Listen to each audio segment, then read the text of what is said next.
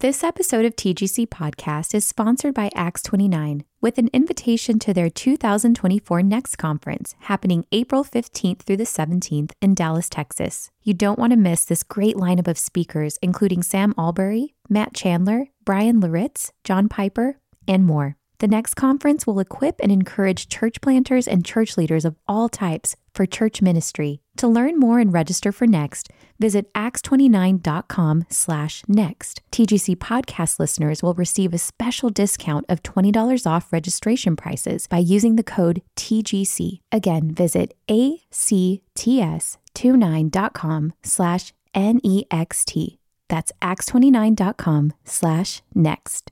This episode of TGC Podcast is brought to you by Crossway, publisher of the ESV Teen Study Bible. Our current culture possesses an endless number of distractions and temptations, which is why having faithful and accessible biblical resources for teens is more important than ever. The ESV Teen Study Bible, edited by Pastor Jon Nielson, provides numerous study and resource materials, including 12,000 study notes, more than 350 devotions, and 200 applicational and doctrinal sidebars to help define key doctrines. These features and more will facilitate deep engagement with the scriptures, impacting the minds, hearts, and lives of teen followers of Christ. Pick up a copy of the ESV Teen Study Bible wherever books are sold, or visit crossway.org/plus to find out how you can get 30% off.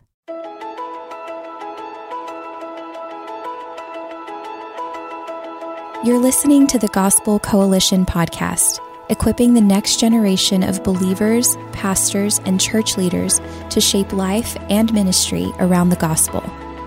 On today's episode, we bring you a breakout session led by John Onwuchekwa, originally called How Praying Together Shapes the Church. This message was originally delivered at TGC's 2019 National Conference in Indianapolis.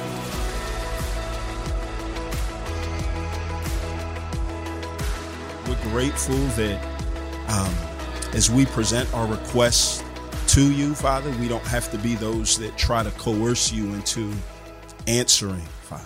Um, we don't have to twist your arm to get you to answer favorably to our prayers. You're, you're too strong for that, anyways, God. Uh, thank you for the unique gift that you've provided for us in prayer. I pray that as a result of this time spent in your word, we would be those that have a greater vision for what we have so that we'll use what we've got in the right way. It's in Jesus' name we pray. Amen. A great philosopher once said, um, Everyone has a plan until they get punched in the face. the philosopher was Mike Tyson, and he said it um, on the eve of a big fight. He's getting ready to go into a fight, and the reporters are interviewing him and they say, What are you going to do about your opponent? He's big, he's fast, he's strong, he can move to the left, he can move to the right. And what he said is, um, Everybody has a plan until they get punched in the face. Everybody thinks that they're stronger than they are until adversity hits and then they find out that they're not quite as strong as they think they are, and they find out that their resolve isn't quite as strong as uh, they think that it is. TGC is a special place for me because um, four years ago, this month at this conference, um, I got punched in the face in a way that I never uh, thought that I would. Four years ago, the conference was in Orlando, and it was on heaven. I woke up that morning, and the only main session that I got a chance to go to was Mark Dever's.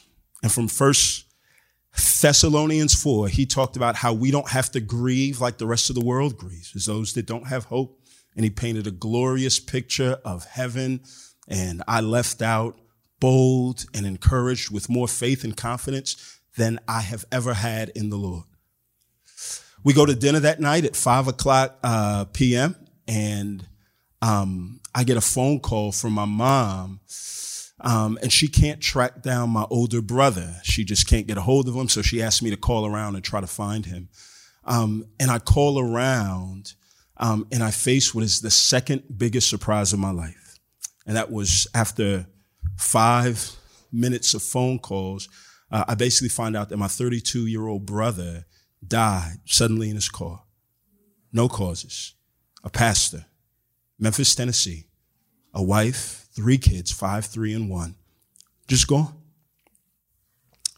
And I say it was the second biggest surprise of my life because in the months to come, I would face the first biggest surprise of my life, and that was how quickly my faith crumbled.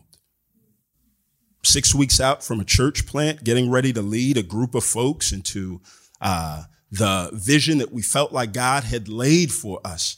I f- found myself on the inside, like C.S. Lewis was said when he wrote about the death of his wife.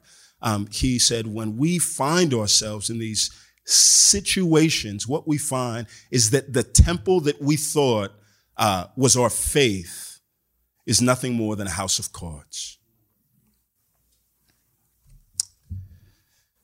I'm here today to ask you how are you going to respond when you get punched in the face? Because listen, um, you will get punched in the face.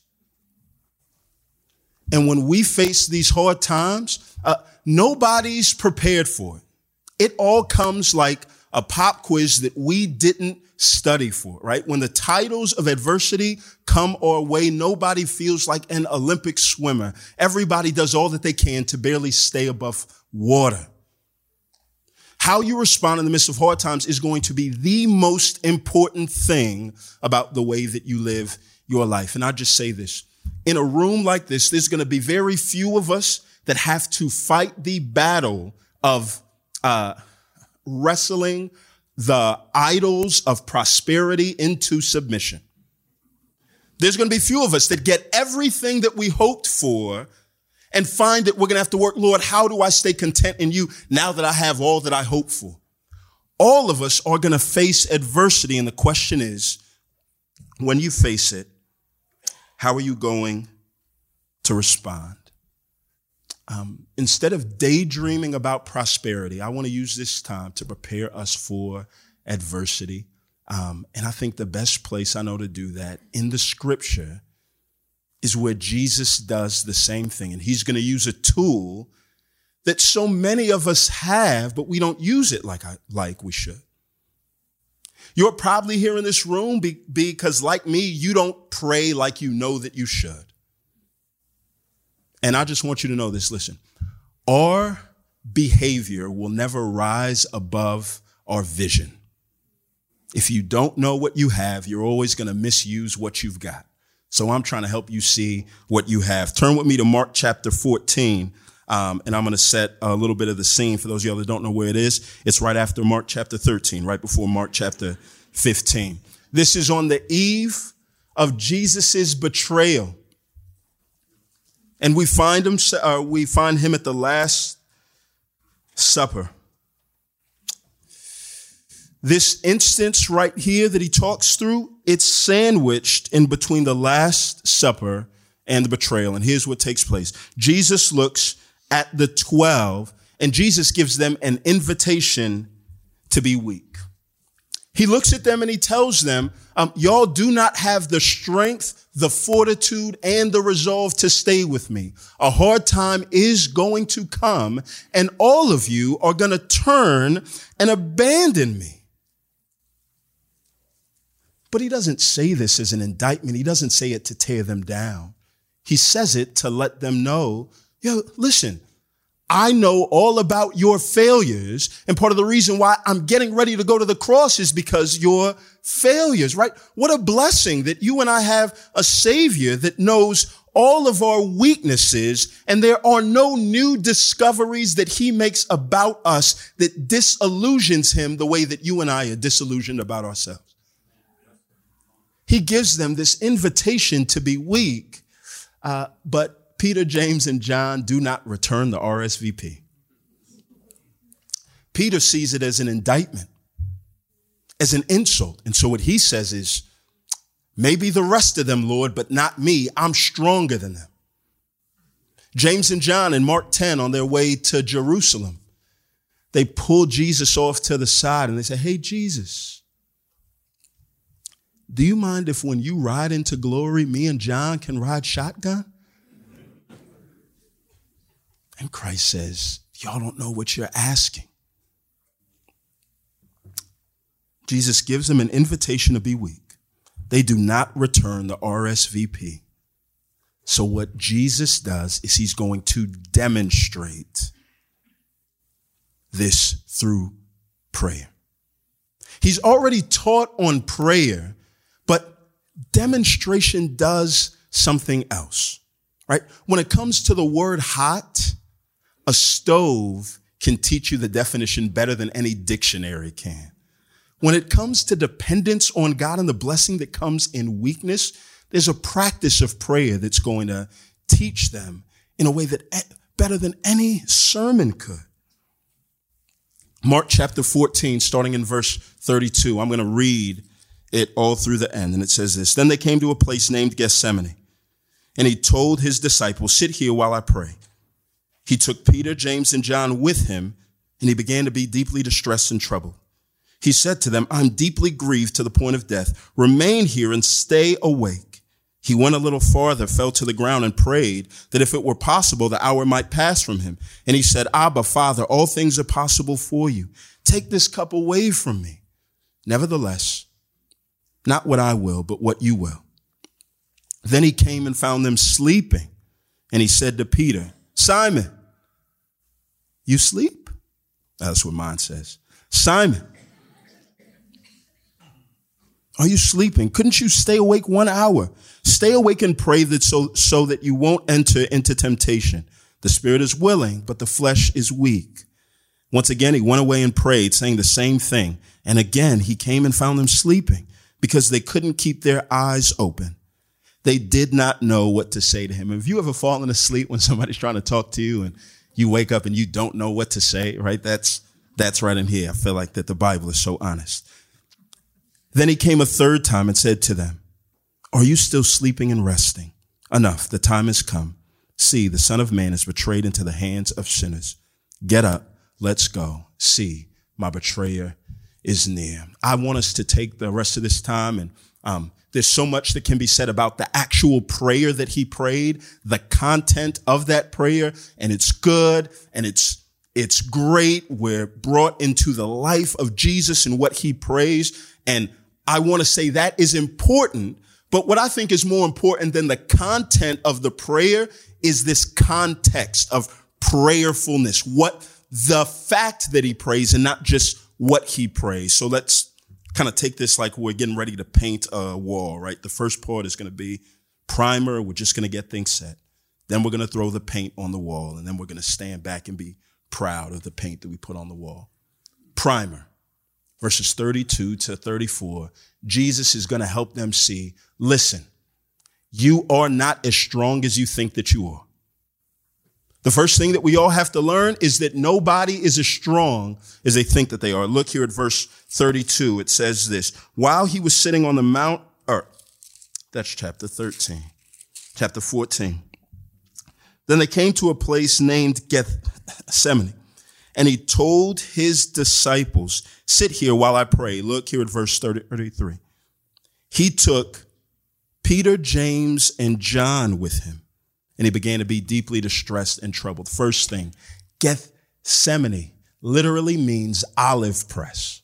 So the oil that was so valuable that came from olives only came after the olives endured a time of intense pressure. And Jesus is going to lead them into this time of intense pressure so that we know everything that feels bad to you isn't bad for you. So he takes them and he takes them all, but look at the three that he takes with them. Who are the three? Peter, James, and John. What do they have in common? These are the three that are mentioned that profess their strength. And he's trying to bring them along so that they see you are not as strong as you think that you are. Uh, I've got a daughter and she'll be two on Saturday. Uh, we adopted her two years ago. She was a preemie, little bitty old thing, three and a half pounds when she was born. We bring her home from the hospital. She's four pounds, right? Tiny, barely fits in her car seat. I've, I've got a two year old nephew at the time, Jackson.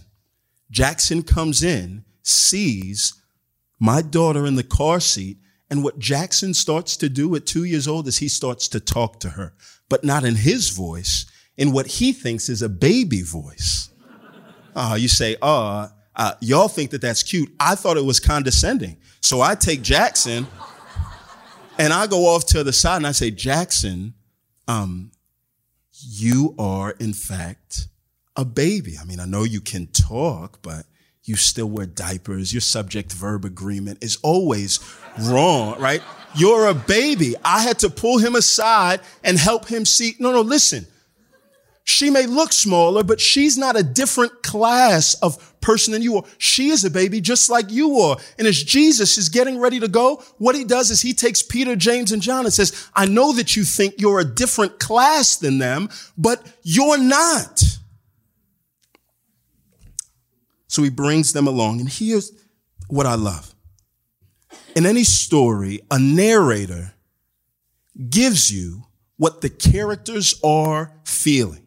So the hidden feelings of the character, even if nobody else knows them, the reader knows. Look here at verse 33. He went a little, or verse 32. 33, I'm sorry. He took Peter, James, and John with him, look, and he began to be deeply distressed and troubled. 34. He said to them, I am deeply grieved to the point of death. Remain here and stay awake. Do you notice what he did there? Jesus, God in the flesh, full of all faith, perfect in this moment where he's getting ready to face adversity, he doesn't, while everybody else is professing how strong they are, he's inviting them into his weakness. He's, he's, he's sharing it. He's letting them know it's okay. And then he's going to show them what to do with it. I think that he knows what you and I should know, and that's this. You know, people are often more impacted with the weaknesses that we share with them than with the wisdom that we try to hurl at them.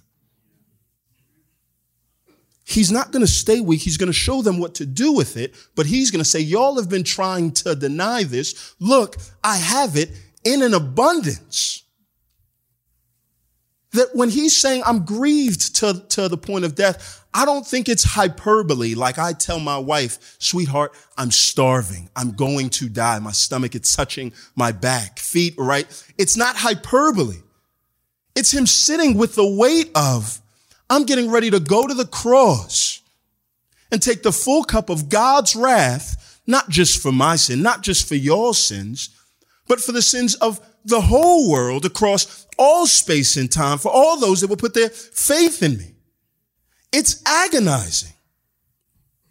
And he shares it with them. He helps them know you're not as strong as you think that you are. But the good news is that's going to be some of the best news that you've heard all day.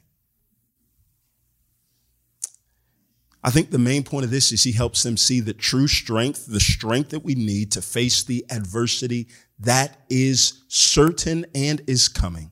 True strength does not come from resolve. True strength comes from total and complete surrender.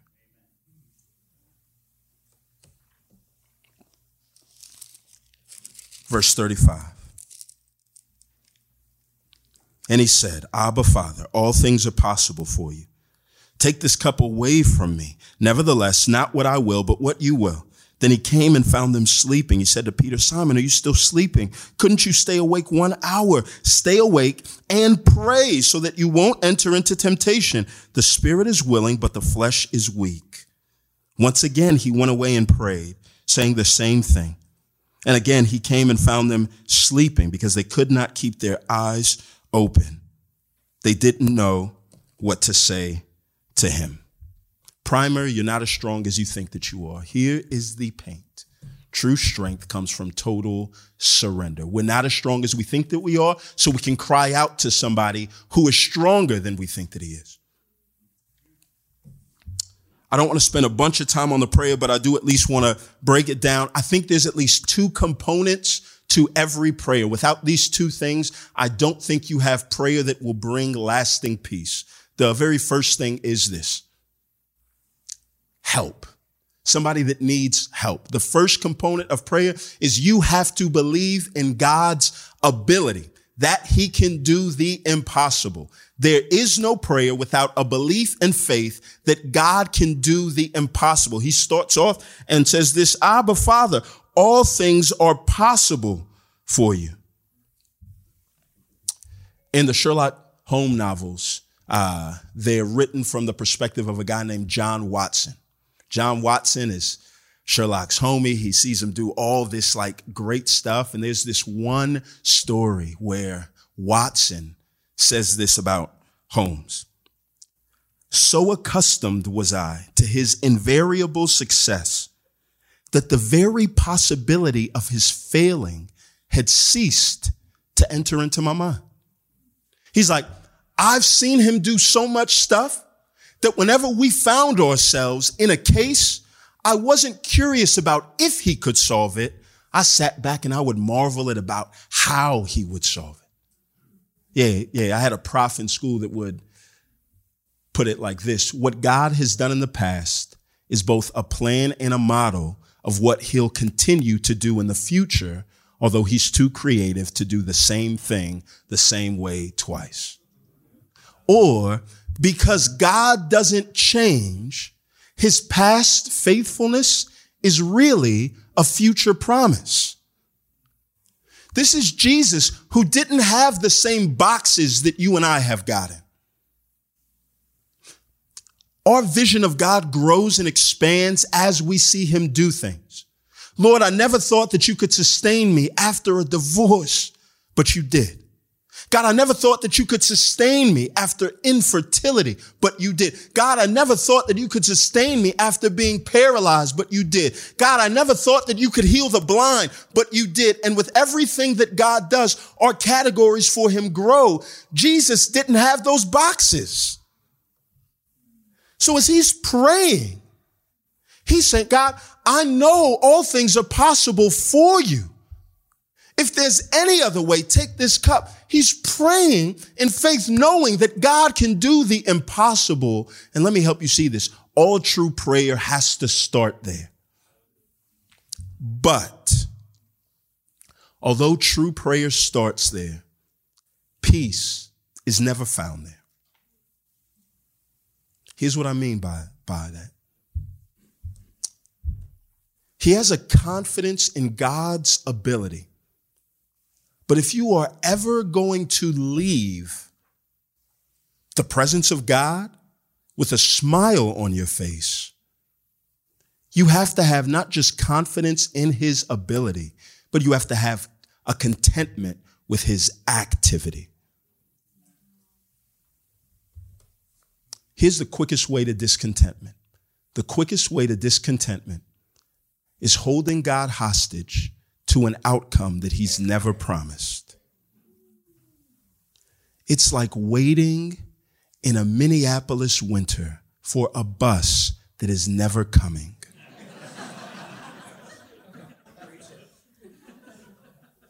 So Jesus starts off and says, God, I know you can do the impossible. I'm crying out for help. But my hope is in the fact that regardless of what you do, I'm going to trust that it's the right thing. Now, did Jesus get down on the ground and mutter these 23 words and stand up and go? I don't think so. I think the text tells us that he's persistent in the things that he prayed for.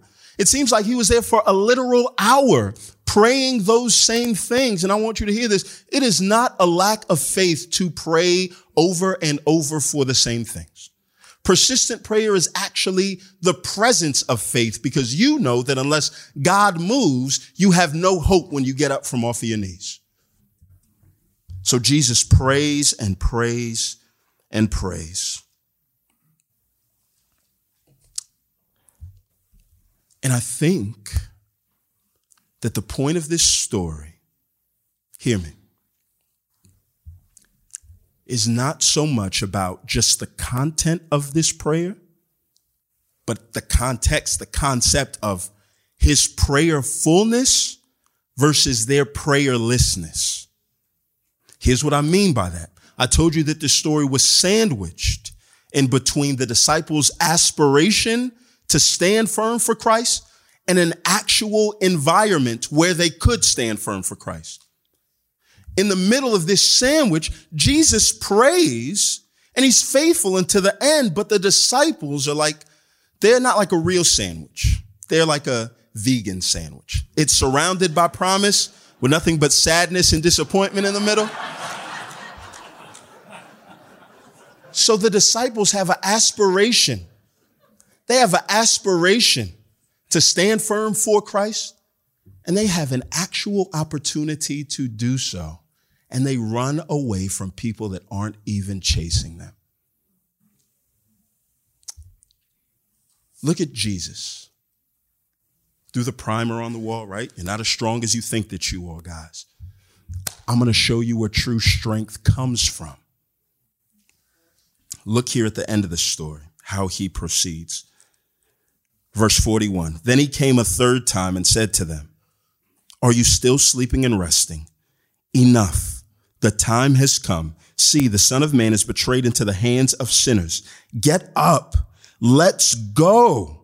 See, my betrayer is near. One of the tough things about prayer is that you and I can tend to not really know when God has answered that prayer, right? It feels kind of subjective. Am I waiting for a prompting? Am I waiting for a word to drop from the scrum? Am I waiting to read something from the text? Um, do you know what's often unmistakable in the way that God answers prayer? Providence. Jesus prays, God, if there's any other way, not my will, but your be done. God, if there's any other way, not my will, but yours be done. Father, if there's any other way, not my will, but yours be done, he gets up and looks and sees people coming at him with pitchforks and torches and clubs. And he says, I guess God said no. Let's get up and go and meet them. What he doesn't do is sit back and wait on them to come. He says, Get up, let's go. Because I know the safest place for me to be is in God's hands, in God's will, even if it's in a place that I don't want to be. And what you see through the rest of the Gospels is fascinating, especially as you think of crucifixion and the horrendous form of torture and shame that it was designed to be and how it existed in the history of the world for a relatively short period of time. And Jesus comes not just to die, but to die that kind of death. You look at all of the gospel writers who the reason why we have the gospels that we do, Matthew, Mark, Luke, and John, and not like the Gospel of Thomas and all of those, is because Matthew, Mark, Luke, and John are the ones where it seems like the passion and the cross is the main thing, is the climax of the gospel, and all the rest of the stuff is a prologue and a epilogue. It's central to all of their gospels. And all of these guys that are writing about this horrendous form of torture, do you know where they paint Jesus doing the most agonizing? In the garden on his knees not on the cross. Now, here's what I mean by that. The cross was absolutely agonizing. I am positive that anybody that saw that could never unsee it. But read the crucifixion accounts in your gospels. And do you know what picture you'll see of Jesus after he gets up from agonizing on his knees? A man who's like cool, calm, and collected enough to respond back in kind of a snarky way when people slap him when they shouldn't. What you see is a man who, after he's been beaten and scourged, is on his way to the cross. And he has enough presence of mind to look at his mother and John and say, John, yo, would you take care of my mom? Mom, would you take care of John? While he's being nailed to the cross, and people are hurling insults at him. He's using his breath that he knows is getting ready to run out, not to cry for help, but to pray that God would forgive the people that are actively murdering him. With his final breaths, he is giving assurance to a repentant yet guilty criminal on his right side. Where does strength like that come from?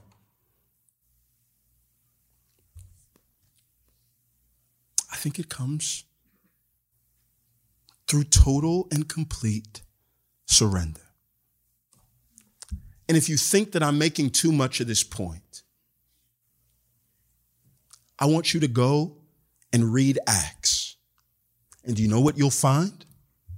You will find the same people that ran when nobody was chasing them, boldly proclaiming the gospel, being thrown in jail, being broken out of jail. And what's the first thing that they do when they break out of jail? They go to a prayer meeting and they pray. And it follows the same pattern. Sovereign Lord, not take us out of this, give us boldness.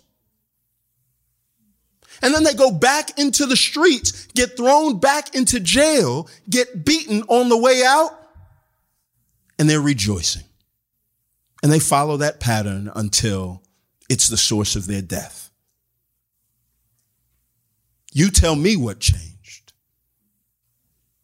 Everywhere you go through in the book of Acts, what you're going to find is that when prayer is mentioned, it is a collaborative effort. What you'll find is that Acts mentions the church. When it mentions the church together, it mentions them praying as much as it does them doing anything else. True strength comes from total surrender, and we have the ability, or we have that same uh, ability here and now, anywhere that we are. So here's what I want to do as we close out. I want to offer six ways practically that we try to do this in the life of our church, things that y'all can put into practice right now, even if you are not the pastor of the church. And then two parables from marriage that hopefully will um, encourage you. One, um, establish a prayer meeting. You've got to start one. People learn to depend on God by practice, not by propositions. You do not learn how to ride a bike by reading books. You do not learn how to depend on God only by reading books. We have to pray. That's the easy one. Here's the hard one, right? So one, start a prayer meeting. Here's the hard one. Two, cement that prayer meeting. Do not cancel it for anything.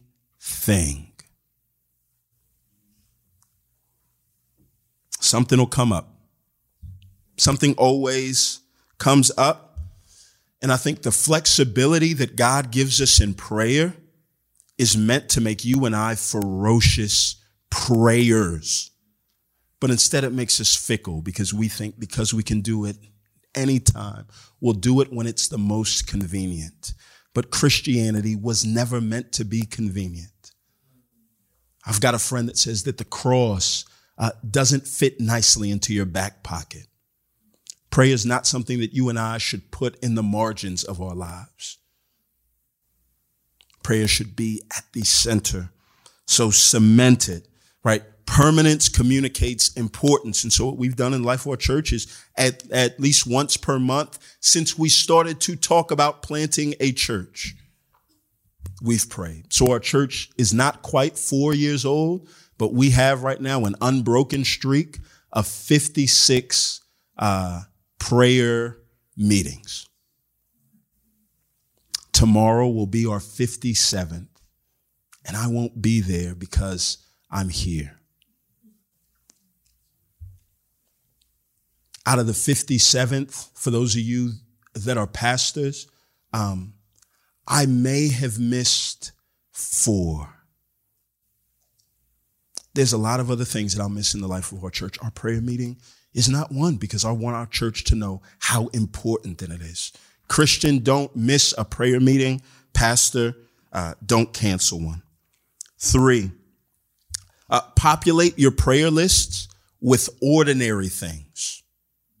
Right. Um, it's very easy for us to look at the things that God tells us to pray for in the Lord's Prayer the food that we need, forgiveness for sins, protection from temptation as things that come about as a result of our hard work and our grit. They're things that we're tempted to get ourselves, and once we get them for ourselves, we tend to keep them to ourselves. When you start to pray for the ordinary things, right? That God, would you not just give me the food that I need, but would you give us the food that we need? Put five people in a circle and tell them to pray the Lord's Prayer like the Lord tells us to with plural pronouns. And what you'll find is this. In that group of five, they can pray, Lord, give us the bread that we need for the day. And the next week could come through, and somebody in that group could have lost their job and not have the means to pay for food and somebody else could have gotten a promotion and have more than what they need. And now that group comes back that next week and says, God answered our prayer. We asked that we would have what we needed to thrive. And in the same week you got let go, I got bumped up. And now we see these ordinary things that we're tempted to get to ourselves and spend on ourselves. We see that they're not ours, they're God's. And that takes place as you and I pray for very ordinary things. The list goes on and on. I've got five minutes, so I'm going to move on. Four, be an ardent historian. Keep track of the things that you pray for. If you keep track of the things that you pray for, then when God answers those prayers, it starts to build faith in the minds of people as you call those things to mind. And the, and as you keep track of those things, it's a trail of breadcrumbs that leads people back to the bread of life when they feel like their faith is starving. I know that I doubted that God would do this, but do you remember that time that we prayed for this and this and this and this and this and this and this? Oh, I guess God's faithful. Let's keep on praying. Five, don't be discouraged by lack of attendance. I'll say this briefly and move on. Jesus says, where two or three are gathered, I am there in their midst. I think he does that because he knows how hard it is to get people to come to a prayer meeting.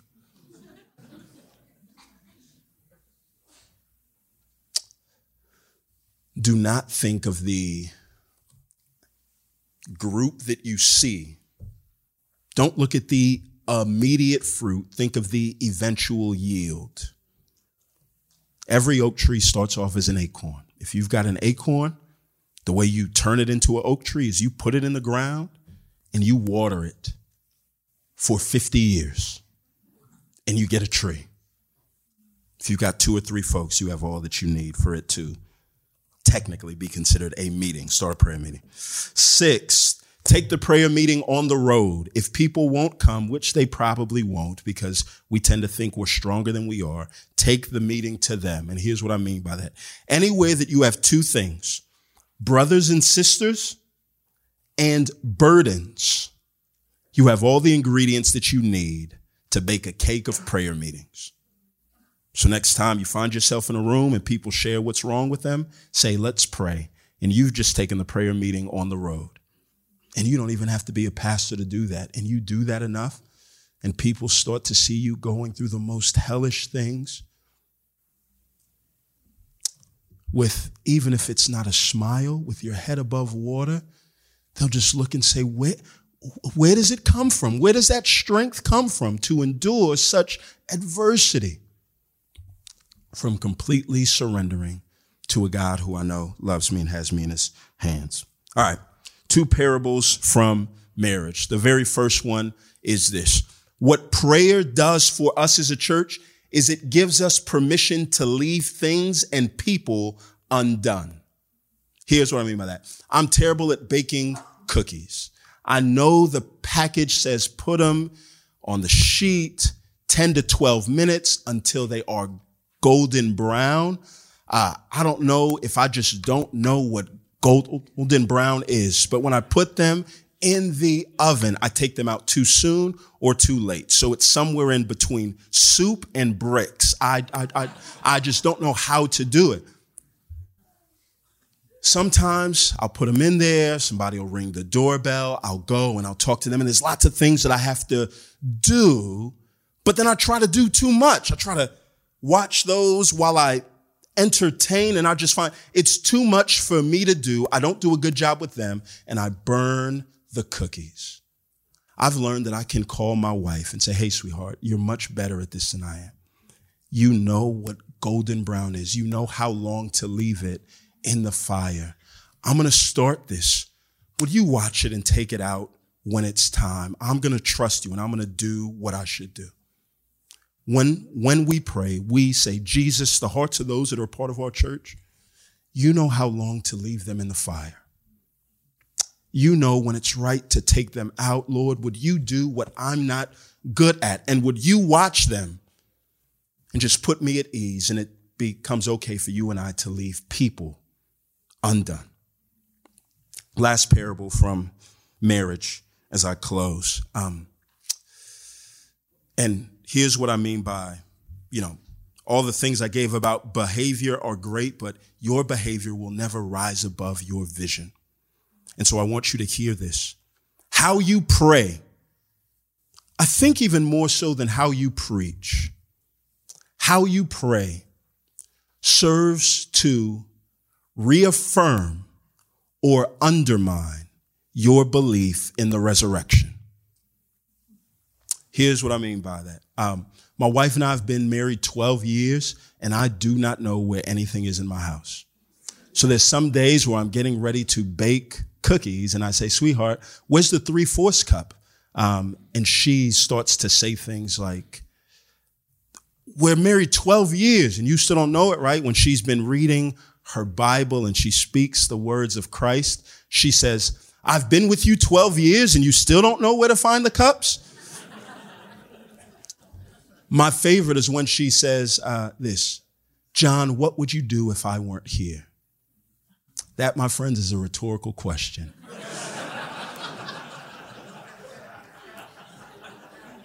and what I've learned is that rhetorical questions are more fun to answer than they are to ask. So what I think in my head is, right, I'm like, all right, well, if you weren't here, then I'd have to go and look for it.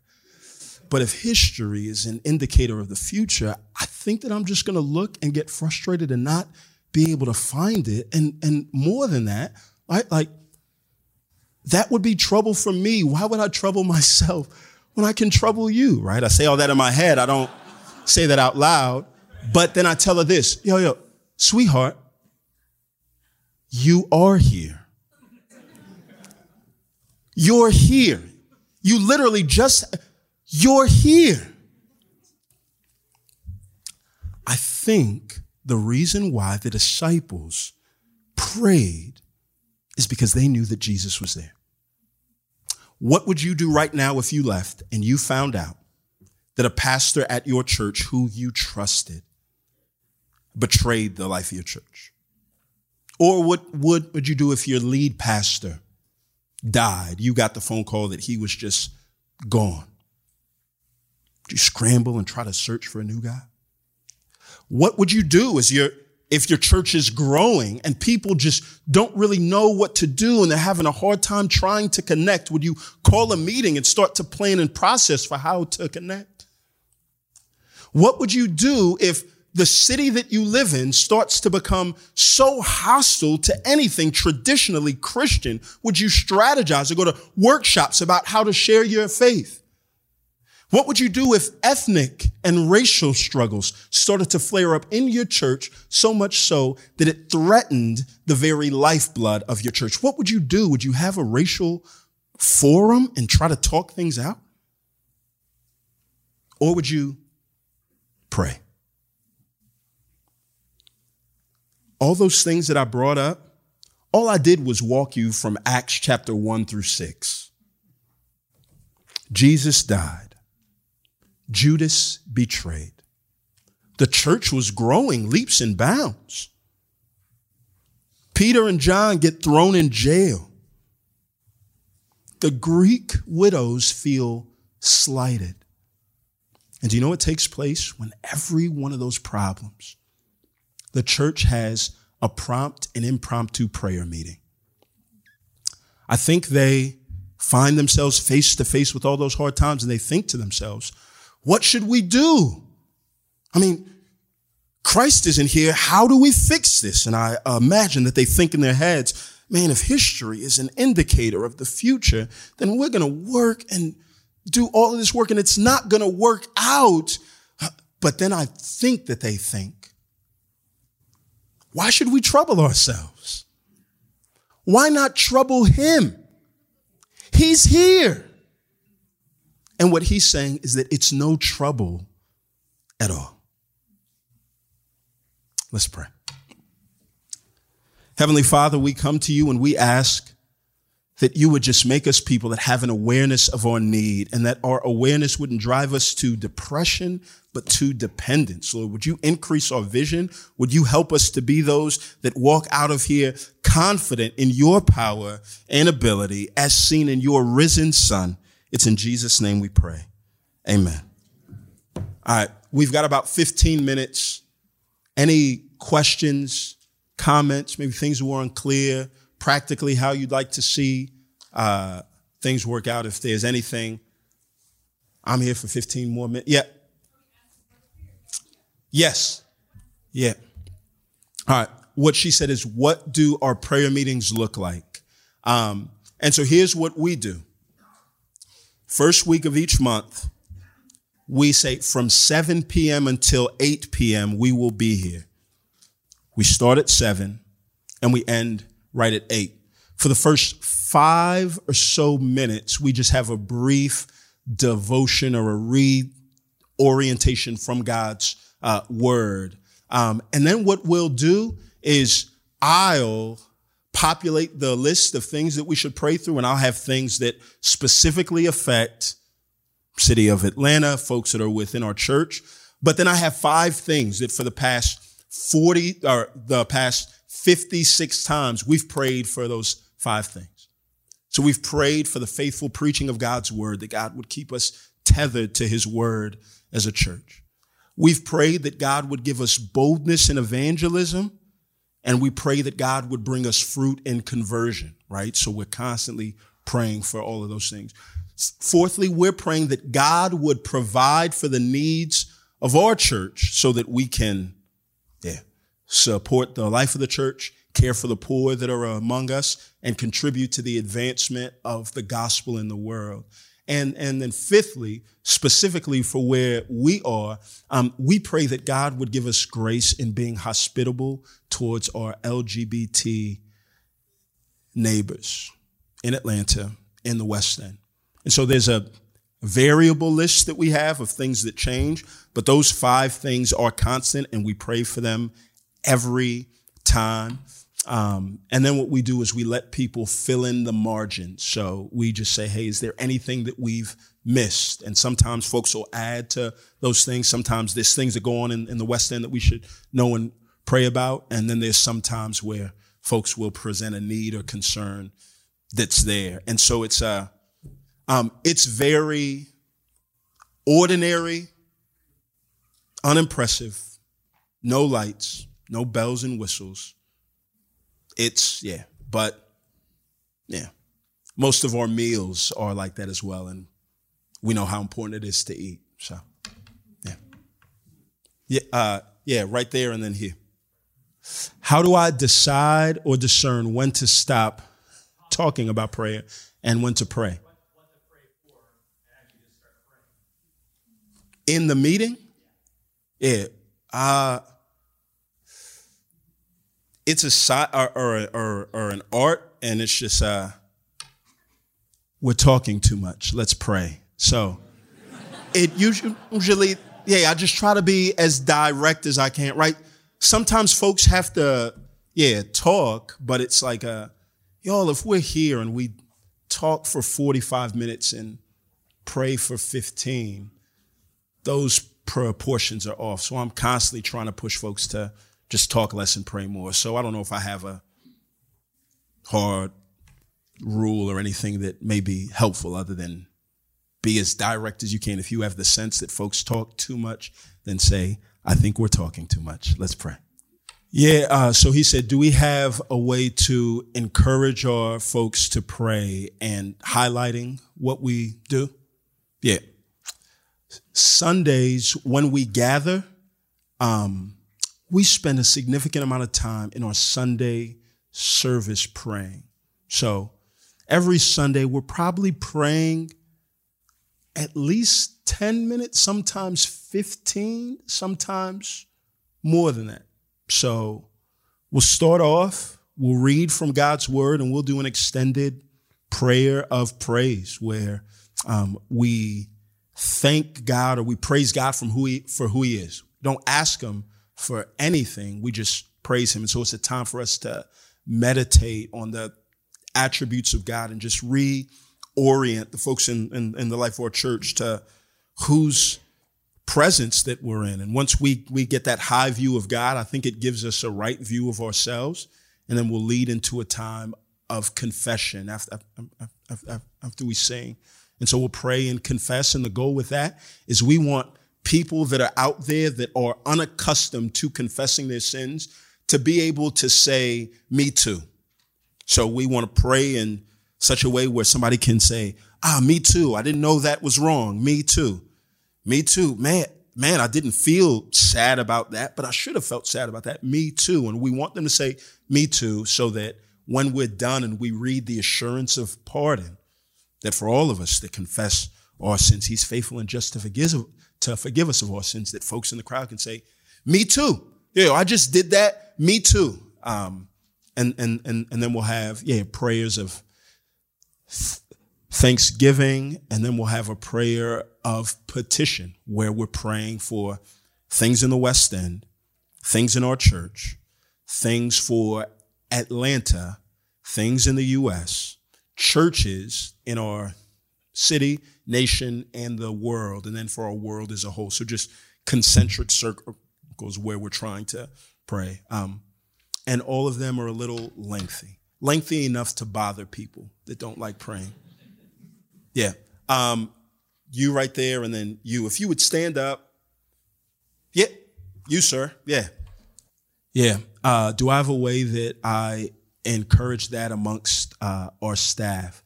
Um, with every meeting or anything like that that we step into, uh, we pray. One of the things that I do in the life of our church, and I've just share with my staff and try to bring it in, and I got this from Mark Dever, and it's so helpful. We've got a directory of folks that are a part of our church, 305 names that are right there in my phone. Every morning I wake up, and as I'm reading God's word, I'm praying through the last, or I'm praying for two letters of the alphabet. Um, so, so the last two names. So this morning it was, yeah, M and N. And so as I'm reading Psalm 3, Luke 4, the things that are there, I'm praying, God, I pray you do this for Manny Major. I pray that you do, and just on down the list. And so it helps me pray for everybody in my church at least twice per month. And so try to get my staff to do the same thing. And so just trying to say, hey, um, I think that if we do the ordinary things extraordinarily well and consistently, that we'll see God do some, yeah, great things. Sis. Yes, sis. Anything that helps to refocus my mindset when I lean towards despair because I'm discouraged by the lack of attendance.